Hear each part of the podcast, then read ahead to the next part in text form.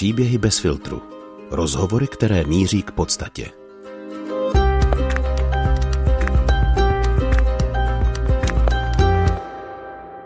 So, hello, Magnus. Good morning. It's it's great great to be here. Great to speak to you. How are you? Do you miss your family? Yeah, I always miss my family a little bit when I'm I'm traveling, and this is quite a long trip for me. It's a week, uh, but I'm really enjoying it here. But I al always look forward to getting home.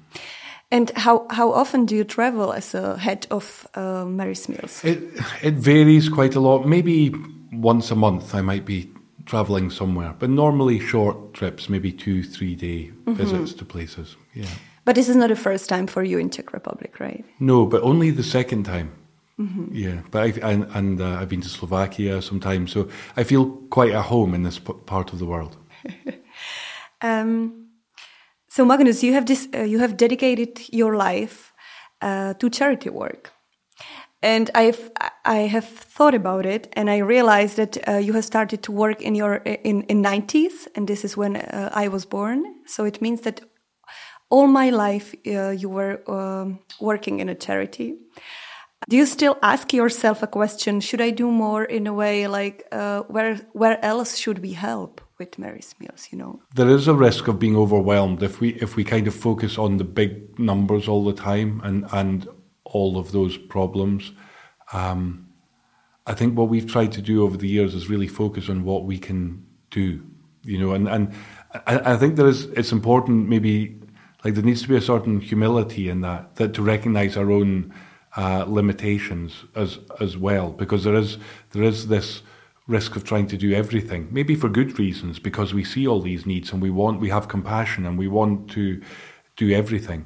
Um, I, I, suppose we've chosen to, to try and do one thing and to do it very well. So, so and we always, so we always try and bring it back to what can we do? What's the next, the next child that we can feed, or the next school that we can go and help. And yes, we're aware of the big numbers and the global picture, but we don't stay there. We bring it back to the personal. And we don't want, I think there's a risk when we think about something like hunger, or let's say global hunger, we can make it like this abstract thing that almost depersonalizes it, and we lose sight of the fact it's about it's about one hungry human being that we want to help. So I think bringing it back to that is one way um, one way to try and avoid the risk of feeling depressed or hopeless or overwhelmed. I think sometimes when people hear I've been working for charity for so long that it sounds like some big sacrifice or some big, long, difficult thing. It doesn't feel like that at all, quite, quite the opposite. Uh, I, I, have this very deep sense of um, gratitude that I could do this with my life. I'm sure many people would want to do this with their lives if they had the possibility, because it's a it's a wonderful it's a wonderful thing. You know, I think all of us want to do something that that makes a difference, that that gives us a sense of purpose, and uh, and this this does that in abundance every day. And and uh, there's so many different things about it that I that I love. So no, I, I never have any serious thought about doing. I'm too old to do something different now. In anyway. So when did you realize that uh, you want to help others? Because you were working with the fishes at the beginning yeah. with salmons. Yeah. So, uh, it was kind of a gradual thing. I didn't really plan it. Uh, I mean, the first thing in 1992 was just to try and do one small thing to help the people who were suffering during the Bosnian conflict. So my my brother and I were just having a pint of beer one night in our local pub, and we were we were talking about this news bulletin we'd watched that evening, and it was about how refugees were suffering in in Bosnia Herzegovina. And we, we really just started speaking to each other about wouldn't it be great if we could do something to help those people? And without any real plan, we started asking people to give us food and clothing and about three weeks after that conversation, we drove it out to, to Bosnia and we delivered it in the camp.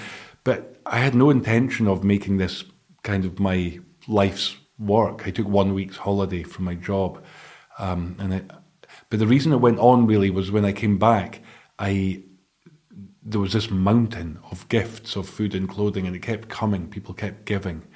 Um, and, and it was really then I, I made a decision to give up my job and I sold my house. Um, and somebody gave me a truck and I kept going.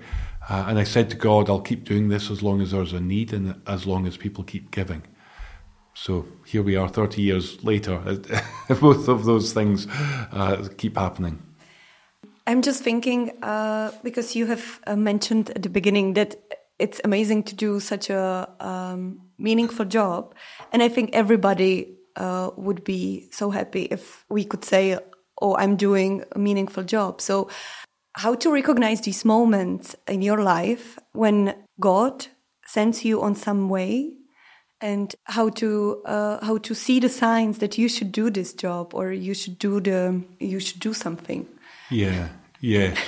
No it's interesting. It's really interesting because i think i think it seems to me at least in my experience maybe in what i see in some other people's lives um, that there can be that moment of um, choice about whether to step out of our comfort zone a little bit, you know. So for me, that was really in the form of nothing very dramatic in terms of sacrifice. I was just incredibly shy when I was younger. I found it really difficult to meet new people, or, or certainly the idea of speaking in public um, terif- would have terrified me, you know.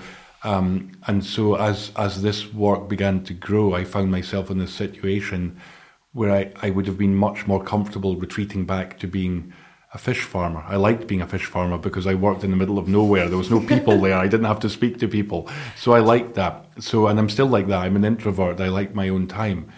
But but I felt God was calling me to something else. And when when I did begin having the courage to to speak to people because I knew I felt God wanted me to be the voice of those people who had no voice in the refugee camps or the people I was meeting. That's when I started to discover this to my surprise, this joy in doing that and realizing, um, oh, that maybe I've got a gift of, of, of being that voice or telling that story. And, and I, I suppose I began to, to grow and discover a little bit more about who I, I was. Um, so, I, so to, to answer your question, I think there's, I, I, in terms of how, how we might discern what God's really calling us to, I think there should be that feeling of, um, of of joy or at least life. This is giving me life. You know, it if it, if it's all just feeling miserable and one constant sacrifice or a constant burden, I don't think that God that's not what God wants for us. So it, it makes me it makes me a little bit sad sometimes when um, maybe when I speak to young people and they have this idea that um, to be Christian, to follow Jesus, that's that's a boring thing to do. That would be like, yeah, that would be dull to be a Christian.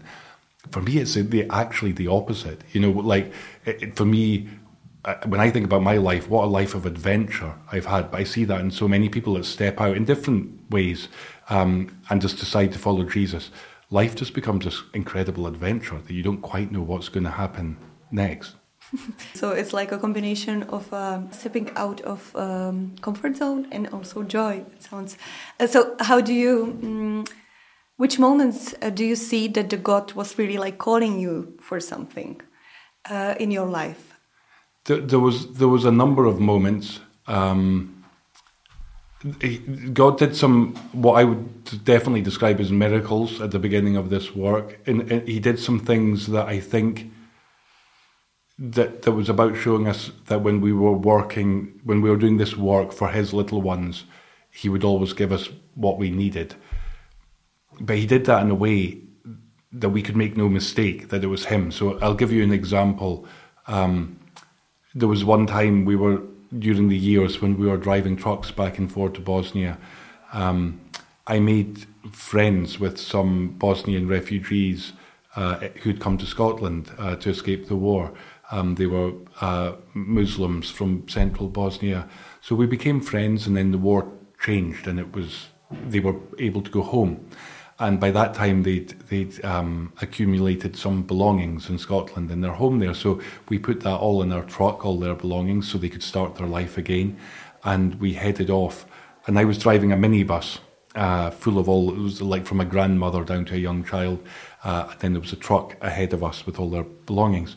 But anyway, when we got when we crossed from the UK to Belgium, it turned out their papers weren't in order. We all got deported back to the UK, and so we had to fly them uh, to to Zagreb because their papers were okay uh, at that end. So we got them there, and, and I drove across and met them there. So that all worked out well. But the point of my story is we had to spend this money we didn't plan to spend to fly them there. And I remember exactly the amount. It was £4,200. So I was driving back from that trip. They were then safely home. And I was starting to panic really about, oh no, like we've, we've just emptied our bank account. I've got these bills to pay. And then there's all these gifts that we need to drive out with the next truckload, and we have no money to do that. And um, I was really asking God, please, like, show us what to do. And I arrived home, and my wife Julie met me at the door, and she gave me this envelope, and she said, Magnus, I think you better look at this.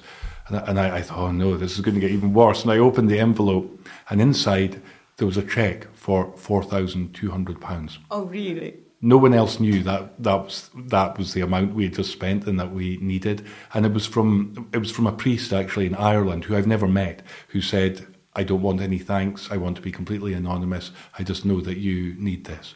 And um, that was just one example of a lot of times where God um, really spoke to me in in really just saying, "I will always give you what you need in this work," and that's how it's been. Um, so it hasn't been, it, it, yeah, it hasn't been difficult to, to trust in, in him and, and to take the next step.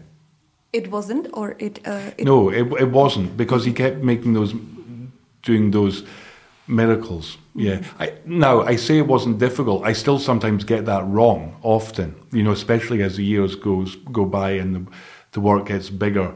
It's so easy to start making the mistake of thinking this depends on my hard work or my ideas or you you you can start making it this entirely human thing and that's when it starts to feel stressful and, and a burden so yeah i still make that mistake many days and do you think that um, if you decide to do something good uh, with your life or in your life uh, do you think that god will always like help you?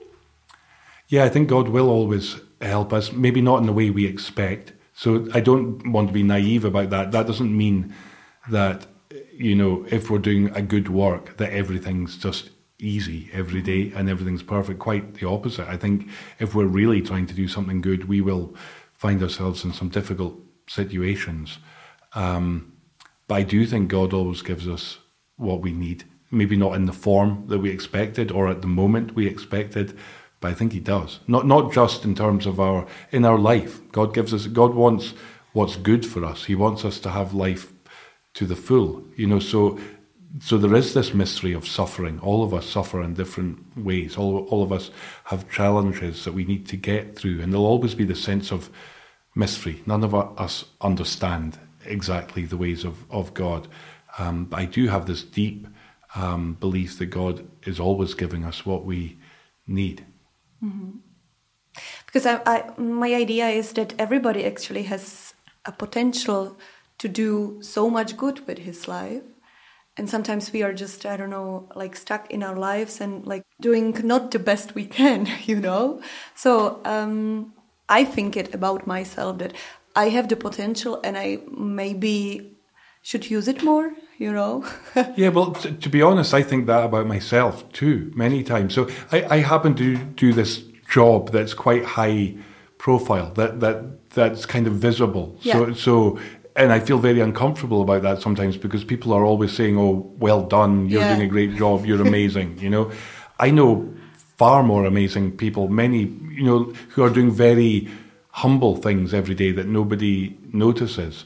Um, you know, so so to, to, to live a life of giving doesn't mean that we all need to go and start a new organization or. Mm.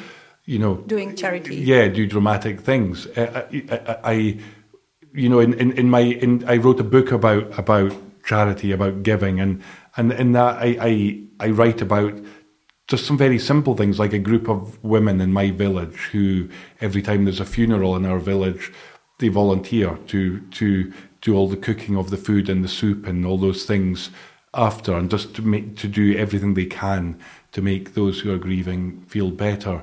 And, and we all see things like that in our own communities. That, that's in some ways, that's the purest form of charity, that kind of charity, or people who look after the sick or the elderly or people in their own families. We all we're all surrounded by people like that, and and um, and there's different ways to do that to live your vocation. If you're a nurse or a teacher, isn't there? You can do that with love, and and and uh, or you can do it maybe not very well. You know, so and, and the same with my job. I could do this very badly today. I could be have people saying to me, "Oh, great job, Magnus! You're you're amazing. All these kids are being fed," and and I, I might not be living it in my in my heart. I might, I, you know, so yeah. So it's not about doing the the the, the dramatic thing, but but that question you ask yourself, could I do more? Yeah, I ask myself that more because there's always more to do, and there's always a way. It's not not maybe also so much about doing more.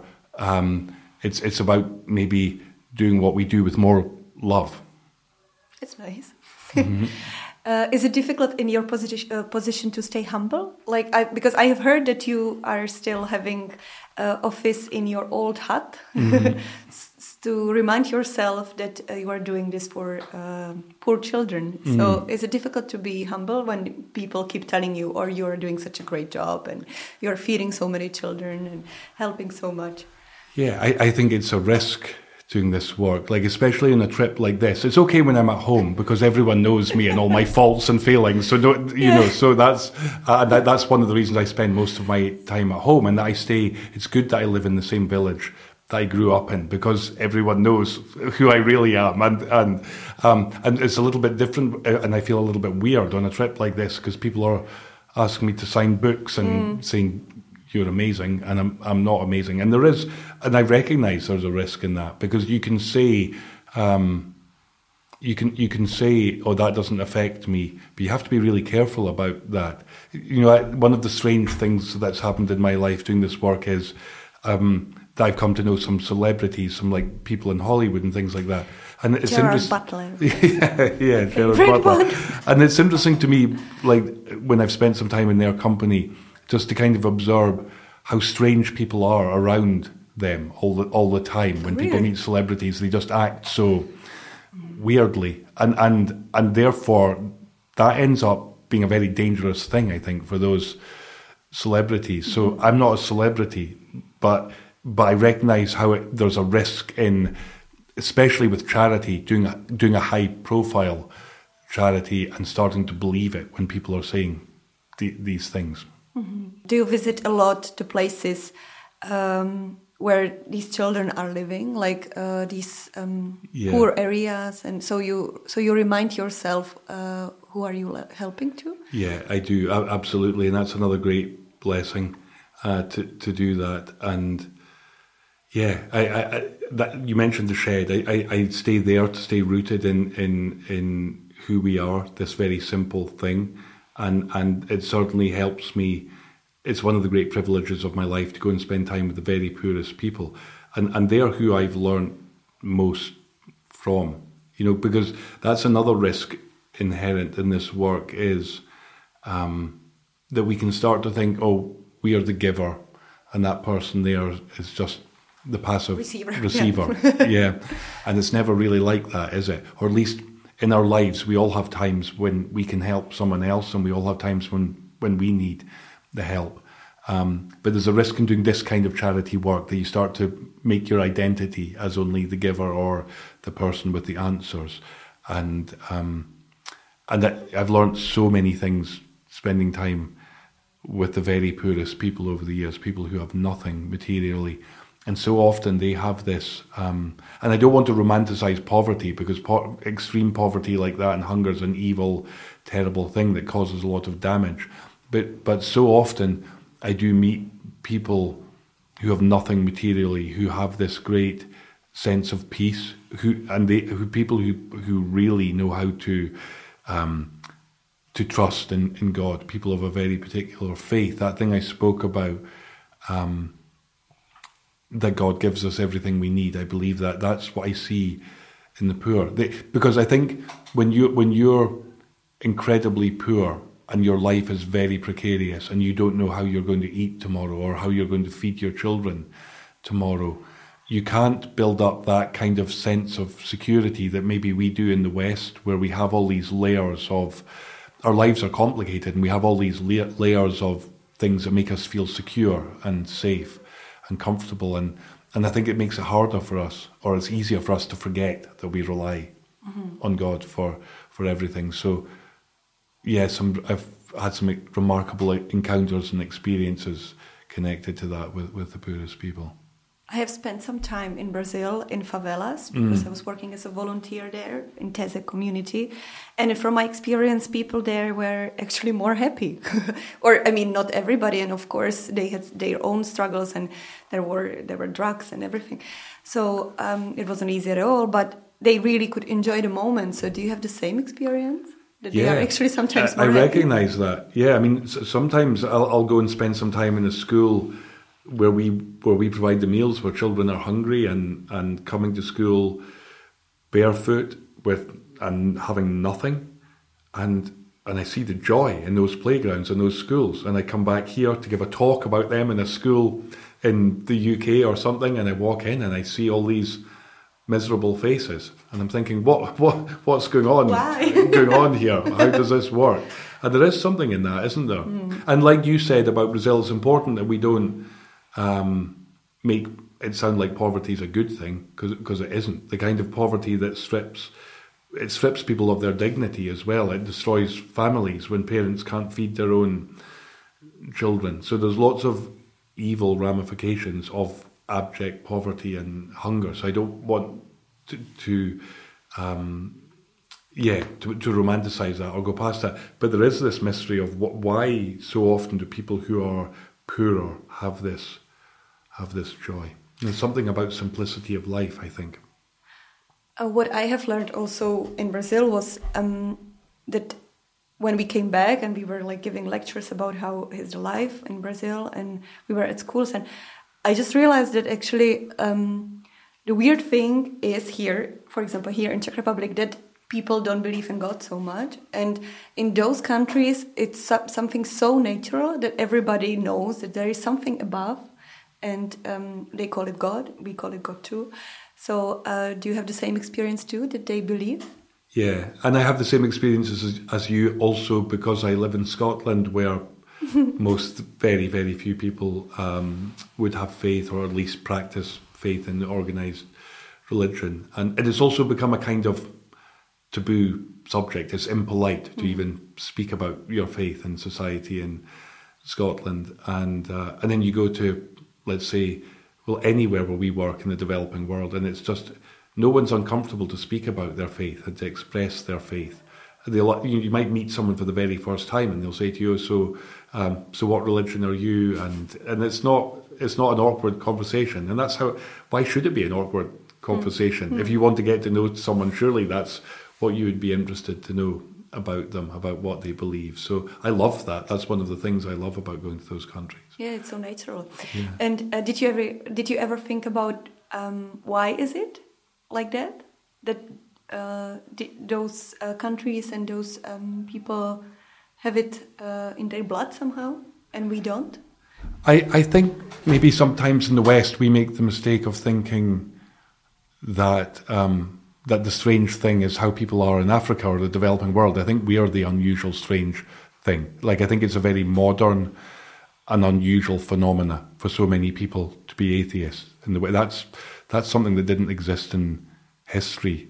Very, I mean, sometimes it did, but it was very rare. It certainly didn't exist in terms of whole societies not having a faith. Um, and and today in the world too, when you look globally, most people have have a faith, and uh, but we are there's something very unusual happening in in the West today, where so many people don't. Um, and I don't pretend to be able to explain why. I think it's is connected to consumerism and the wealth, extreme wealth that we don't even realize that we have some sometimes. Um, I think so. I kind of feel like, yeah, when I go to those societies in in the poorer countries in the world, that's kind of normal. That's probably what the human race has been like since the beginning. I think it's. I think the question is more about how did we end up being like this in the West. So, how did you believe in God? Do you have some particular moment when you realized there is something above us? Yeah, well, I, I was brought up in a in a devout Catholic family, and so so I can't ever remember not having faith, and I, I remember like having a personal kind of faith in Jesus when I was really young. You know, I, I can't really remember not having that. I remember, you know, not not just praying when my parents were asking me to, or when I was going to church with them, but on my own. Um, and so I, I kind of seem to have always been blessed with a sort of personal faith, but that that you know that came and went in different ways as I, as I grew up and. Um, I had a particular experience when I was only 15 years of age when, as a family, we went to a place called Medjugorje in, in Bosnia Herzegovina, um, where many people believe there are apparitions of the Virgin Mary. And, and we went there right at the beginning of that phenomena, when, when before it was a place of international pilgrimage. And, and it really, and I can't even really put it into words. It wasn't about what I saw externally or particular words anyone said. It was just this experience of God's grace, I suppose, uh, of a real um, conviction or feeling of Him being very close. Um, and, and, the desire that came out of that to really to try to put him in the first place in, in my life. Um, and so there were moments, and even beyond that, like as I became an older teenager and became a young adult, I definitely found myself kind of living two lives. I would say one life was me living my faith, going to church, saying my prayers, and then another life over here, which was with a group of friends, none of whom were believers, and I never spoke to them about my faith and spent much too much of my life in the pub, drinking far too much and living not a good life. And, and and being very unhappy as a result because I was trying to be two people rather than one person. And, and then there came a moment I had to make some choices about that as well. So the journey never, it, it keeps going, doesn't it, through our lives in different ways. Hmm. Uh, so is it the reason um, because you said that you were with your parents in Medjugorje? Is it is it the reason why you were touched uh, by the war in Bosnia uh, yes. in those nineties? Exactly, and and so even before that, when my when my parents came, I actually the first time we went there, it was just with my sister and my brothers. We were all just teenagers, um, and but but when we came back from that that first visit, our parents could see we something had changed, and they were we weren't you know they really were surprised, and so they went to, to Medjugorje and they had this similar experience. When they came home, they felt God was asking them to turn our home into, um, we call it like a retreat centre now, but really it was just, they opened their doors. It was a, we owned a small hotel, that was their business, and they opened their doors and they just said, anyone who wants to come and spend time in prayer uh, with us, come. People began coming, and then it became more organised. There were different retreats and different themes, and that happens still to this day, 40 years later, people come from many different parts of the world there. It's this beautiful place in, in the Highlands of Scotland. But so, um, so that had an effect on my life as well, because all that happened years before I tried to do it, something to help the people in Bosnia. But you're right, that is when that war began, um, and we saw how people were suffering there. That's why it really attracted our attention in a particular way and moved us because of our experience there years earlier. And from your experience, do you um, do you think that when you decide to give uh, something from what you have, uh, do you always get it back? you know what I mean? Because I think of the parable when the when uh, there is a guy who comes to uh, Jesus and he asks him like, "What should I do to get to the kingdom of God?" And yeah. he tells him, uh, you, "You should you should give away your um, property." Um, yes do you think that if you decide to like split your property, do you always get it back from Jesus, or do you you know because the, yeah. there there is always like a insecurity in this when you decide uh, that you are gonna give from little what you have. Yes. Like your parents were opening the doors. Yes. So do you think you get it back somehow? Yeah, I, I I think you you do, and that's also in the gospel. We get it back hundredfold in this life and the next. So I, I certainly don't believe you get it back in the form of if you give a certain amount of money away, you're going to get more money back. You know, if it was as simple as that, you know, all the investment bankers would, would be doing that, wouldn't, wouldn't they, and getting rich that way. So I, I feel very uncomfortable about that kind of prosperity gospel kind of message I hear quite a lot in America, for, for ex- example. But I do, but at the same time, I do believe absolutely that, that when we do give away things in the way that Jesus invited that young man to, our lives do become more blessed and, and more enriched, not necessarily with money, because uh, God might know that's not actually what's going to make us happy, but He does he does bless us in all sorts of ways with things that do make our lives better. And I think very often those blessings are, are in the form of things that we might not have chosen ourselves because we might not have realized that that would make our life better. And that was kind of my point earlier about God giving us what we need. It's not necessarily what we think we need a lot of the time, but it is what we need, you mm. know? And we, we see that even in life, don't we? Sometimes when people uh, become ill or have an accident. And even these days, I was talking to people, something like that had happened to them, and they said, Now I think that was the best thing that ever happened to me because I had to stop for a few days and I read a book and it changed my life, or I had this, I had a chance to think about something and I, I changed what I was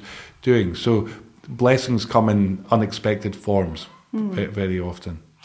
Um, I've I've noticed that you are actually mentioning quite often that um, something important happened and then uh, uh, you have changed or you have started to do some stuff. So, how to be sensitive for those moments when something important is happening? Yeah.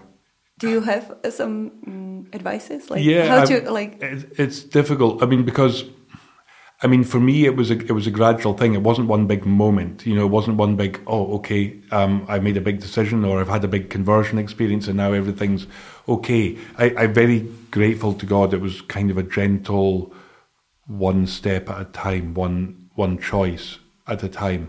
I would have been too scared if he'd if he'd revealed to me that this was his plan for me back then, and I was so shy, I would have run away and hid. So he was very gentle with me. But I, I feel you know, in terms of that question, I, I think a lot of it does come back to, to prayer. Like if, if we really want to know God's will for us, and, and if we really want to be friends with Jesus, then we need to make time for Him. You know, and and so so um, so trying to make I think some routine in our life to spend time in prayer uh, and time quiet with God um, because he might be trying to tell us something, but if we don't shut up for a minute and let him uh, tell us, you know, we, we might not hear it uh, ever. So, but that can be in different ways because I'm not I'm not suggesting like the big things in my life have have come out of me being in quiet prayer and hearing God's voice clearly. That's not really. I think He does speak to some people that way. That's not how I've experienced it in life. But I think to if we're connected to God, if we are putting Him first by spending time with Him every day in prayer, and there's lots of different ways to do that. We all have different prayer traditions, and we all have different life lifestyles and life circumstances. So there's different ways we can do that. But I think somehow we we need to be making that time for God when we say like God, you're first in my life, and my life's yours. Thank you for giving it to me, and then and then in different ways, I think he starts to show us what what he wants for us. I have read uh, in your book that uh, you actually call Mary's meals as a fruit of uh, prayers. Mm-hmm. Uh, how do you mean it? Well, in, in one very kind of literal way, that story I, I explained about my parents deciding to turn our home into that place of prayer. It's, so it's called Craig Lodge Family House of Prayer. That's that was their vision that it should be a, a place for families and a place for prayer, and and um, that that that retreat centre existed for ten years before I ever tried to do that small thing to help the people in Bosnia. But I have this conviction that that it was a fruit of that prayer of 10 years happening in that place. None of us ever had a plan to do anything else like this thing that became Mary's Meals, but I think it was a fruit of that prayer. And I see that still today. You know, I see that here actually in the Czech Republic. Mary's Meals has grown here in this remarkable way in a very short space of time. But it becomes very clear to me, speaking to the people here the last few few days, it's always rooted in prayer. And even all these events we've had the last few days, they always start in in prayer. And and and, and I, I believe that's why this work is so blessed here. What do you pray for now? I, I pray for lots of things every day. I pray for all my family, all my kids. Uh, that would be my my first prayer in the morning. Is just for all the members of my family, and um, and just then just to give God um, the day, to give it to Him, you know, and and um, yeah, and I just ask God to help me become better, you know, like every day I ask for a new heart, like a heart that's that loves more. Um, so yeah, and I ask for the gifts of the Holy Spirit, and so I don't tend to really ask for be asking God for particular um, material things or whatever. I, so, and of course, I pray for people, friends who are sick, or in, people who are in need. So there's lots of different forms of prayer, and I love um, I love to go to prayer groups where we just praise God for who He is. Um, so there's lots of different ways to pray, isn't isn't there? It's true. At the beginning of Mary, Mary's meals, there is a story um, that uh, you were in a hut in Africa. Could you please say it uh, with mm. Emma and her, uh, her yes. children? So yeah, so that that, that was um, 2002. We were working in Malawi for the first time, and that was a year of terrible hunger. It was a famine there. And we were just doing very simple emergency feeding projects, taking food into villages uh, where people were starving. They were eating the leaves of the trees to, to survive. And I was staying with a, a, a local parish priest. And one morning he said to me, uh, Magnus, would you like to come with me when I go to visit the sick people in my parish? So we arrived outside the first house, and he explained the father of the family had just died, and now the mother was dying. And when we went in, um, the mother, who was called Emma, was lying on her floor and she was surrounded by her six children. And she was called Emma. And Emma said to us, You know, my there's nothing left for me now except to pray that someone will look after my children when I'm gone. And then I started talking to her oldest child sitting beside her, and he, was called Edward. He was 14 years of age. And at one point in the conversation, I just said to Edward, Edward, what's your what's your hope? What's your dream in, in your life? I think I was actually trying to make the conversation um, a bit happier because it was a grim situation we were in. And um, he said to me, I, I would like to have enough food to eat and I would like to be able to go to school one day. And and that was it. That that was the extent of his ambition at, at 14 years of age. And I really like the fact that it was it was really his words that ignited this whole mission of, of Mary's Meals. Do you ever wonder how is Edward now? Do you think he goes to school? No, maybe no. not anymore. well, actually, years later, I tried to find him again. Yeah. Like years later, because we didn't actually start Mary's Meals in his village. It was a different part of Malawi. So I never met him again for many years. But then actually, right around the time when I was writing the, the book, the story, the, the shed that fed a million children, we tried again to find him, and I did eventually find him. Yeah. And uh, and it was I knew when I was going to meet him that it was going to be a painful experience because he he, he missed Mary's meals. He was already fourteen when that conversation took place. It was some years after that before Mary's meals ever got to his mm-hmm. area of Malawi. So I knew it had come too late for him, really. And sure enough, when I met him, he was living a difficult life. Um, like most people in Malawi, living off a small patch of land where he was trying to grow enough food. So there was something quite sad about that encounter and meeting him, but there's also something amazing about it because I said to him at one point, um, "Oh, do, have you heard of Mary's Meals?" And he said, "Oh, yeah, yeah. I think they're they. I know they they feed in two or three of the schools around here." And I said, "Well," I explained to him, "Yeah, they why? do, but here, here's what's happened around the world, and you know why." and I told him, so that was amazing. But then it got even more amazing because it turned out his son eats Mary's meals every day oh, in the school. Nice. So even though it's too late for him, it hasn't been too late for his son. So this is kind of like a message of Mary's meals that it's actually for the future, right? Because you are yeah. feeding the children, and um, so you are hoping that the future generation will have education and meal. That's exactly right. Uh, it is. We and we talk about that generational change. It is about starting because there is this horrible cycle of poverty that goes on that Edward was trapped in people who miss school because of poverty will remain poor. They, they miss out on that ladder out of poverty, and so it goes on. So, yes, providing this meal every day is all about enabling children like that to come to school and to get that education. And one of the great things now about becoming older is going back uh, to places like Malawi and meeting all these young adults who'll say, I never would have gone to school without your meals, you know, and, and there they are on further education or in paid employment or started businesses, all all kinds of things. Um, so yeah, that it's it's wonderful at this stage just to see those fruits. I've heard that uh, actually yesterday at the at the debate that uh, there is going to be an, the plan is that until 2030 there will be no world hunger. Nobody will be starving. Is it? Do you think it's possible? So yeah, I mean that's the UN's one their second sustainable development goal mm-hmm. for 2030 is um, zero hunger, and it, it should be possible. The reality is we're going backwards rapidly. So after decades of of the number of hungry in the world coming down, it's it's increasing rapidly the last two or three years.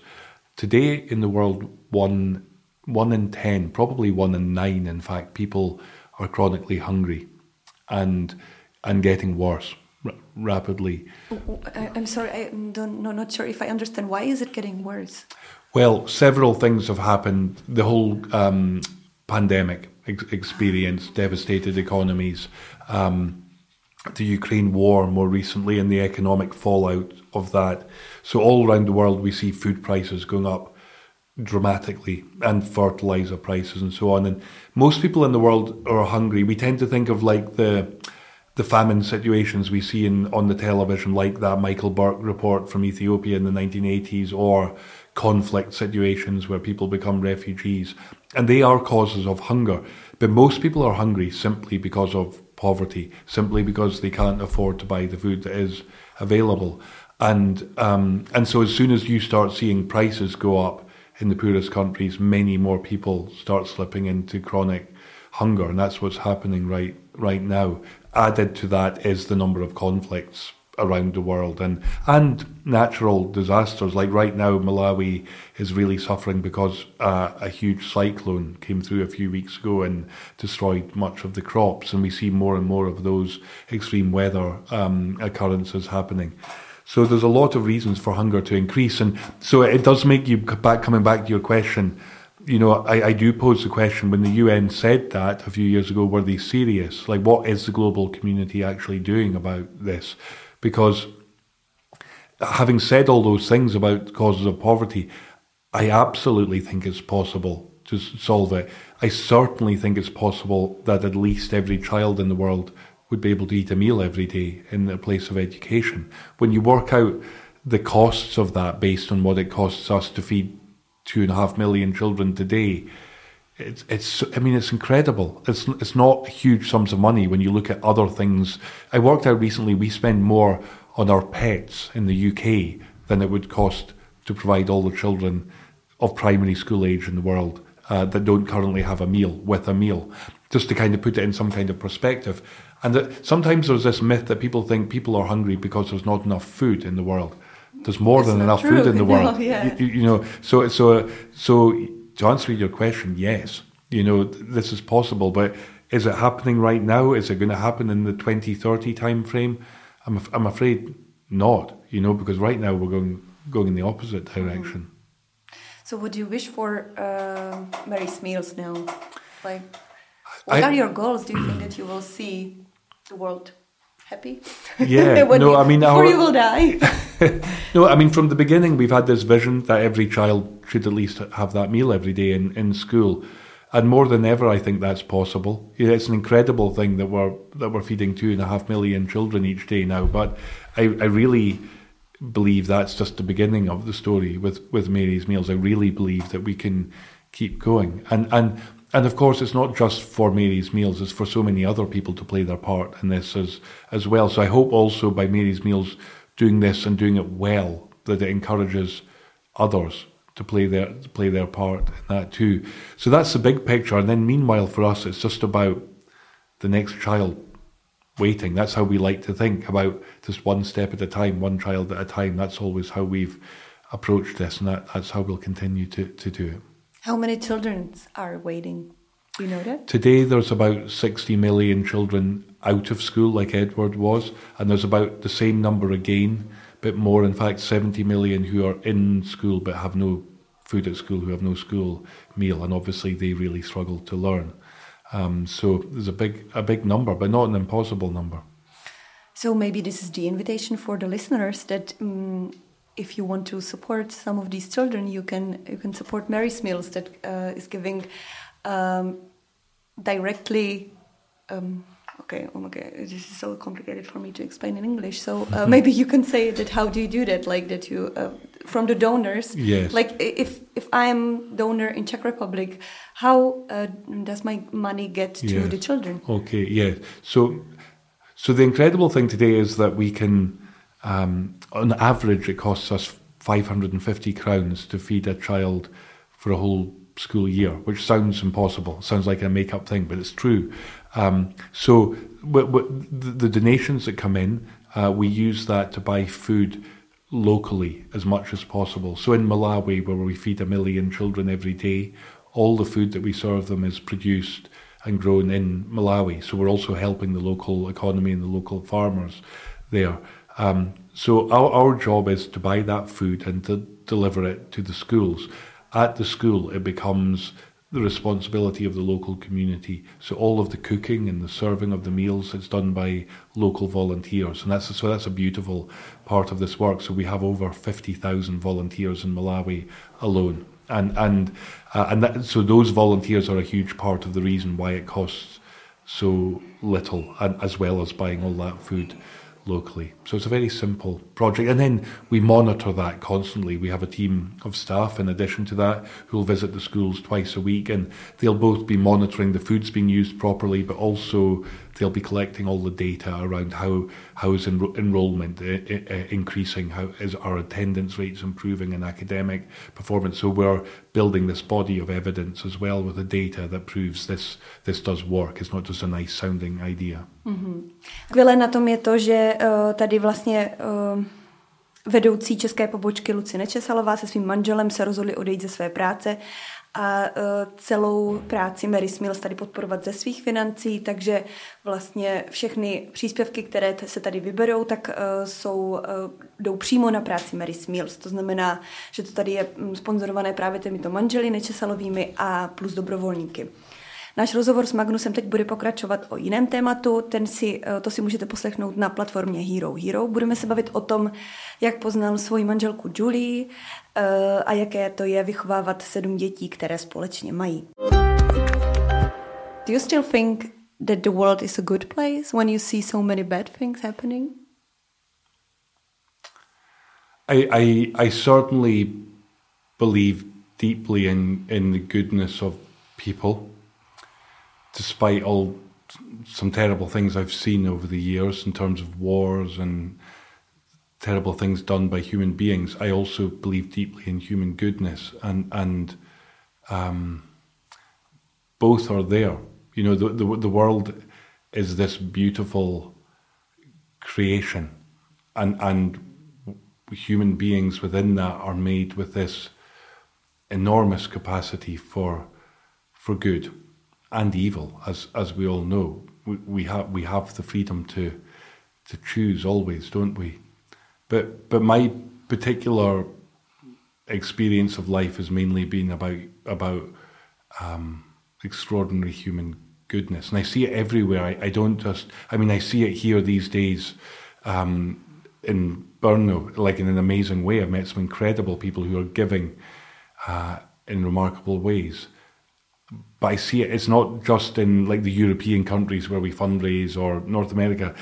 I see it sometimes in even more incredible ways in the very poorest communities, where you always you always encounter charity like alive and well everywhere, or in the darkest situations after the earthquake in Haiti, I saw it, or in the middle of a horrible conflict in Liberia, I saw it. Remarkable people who just decide to give of themselves. Um, so and I know there's a risk in that just sounding like romantic or wishful thinking. Maybe it's just the way I'm wired, but I, I, I, I kind of I, I kind of feel much more surrounded by the goodness of people than I do by by the by the evil. Mm-hmm. Magnus, thank you very much for the interview. Thank you uh, for your time, especially. Thank you. I really enjoyed it. Okay. Thanks so much.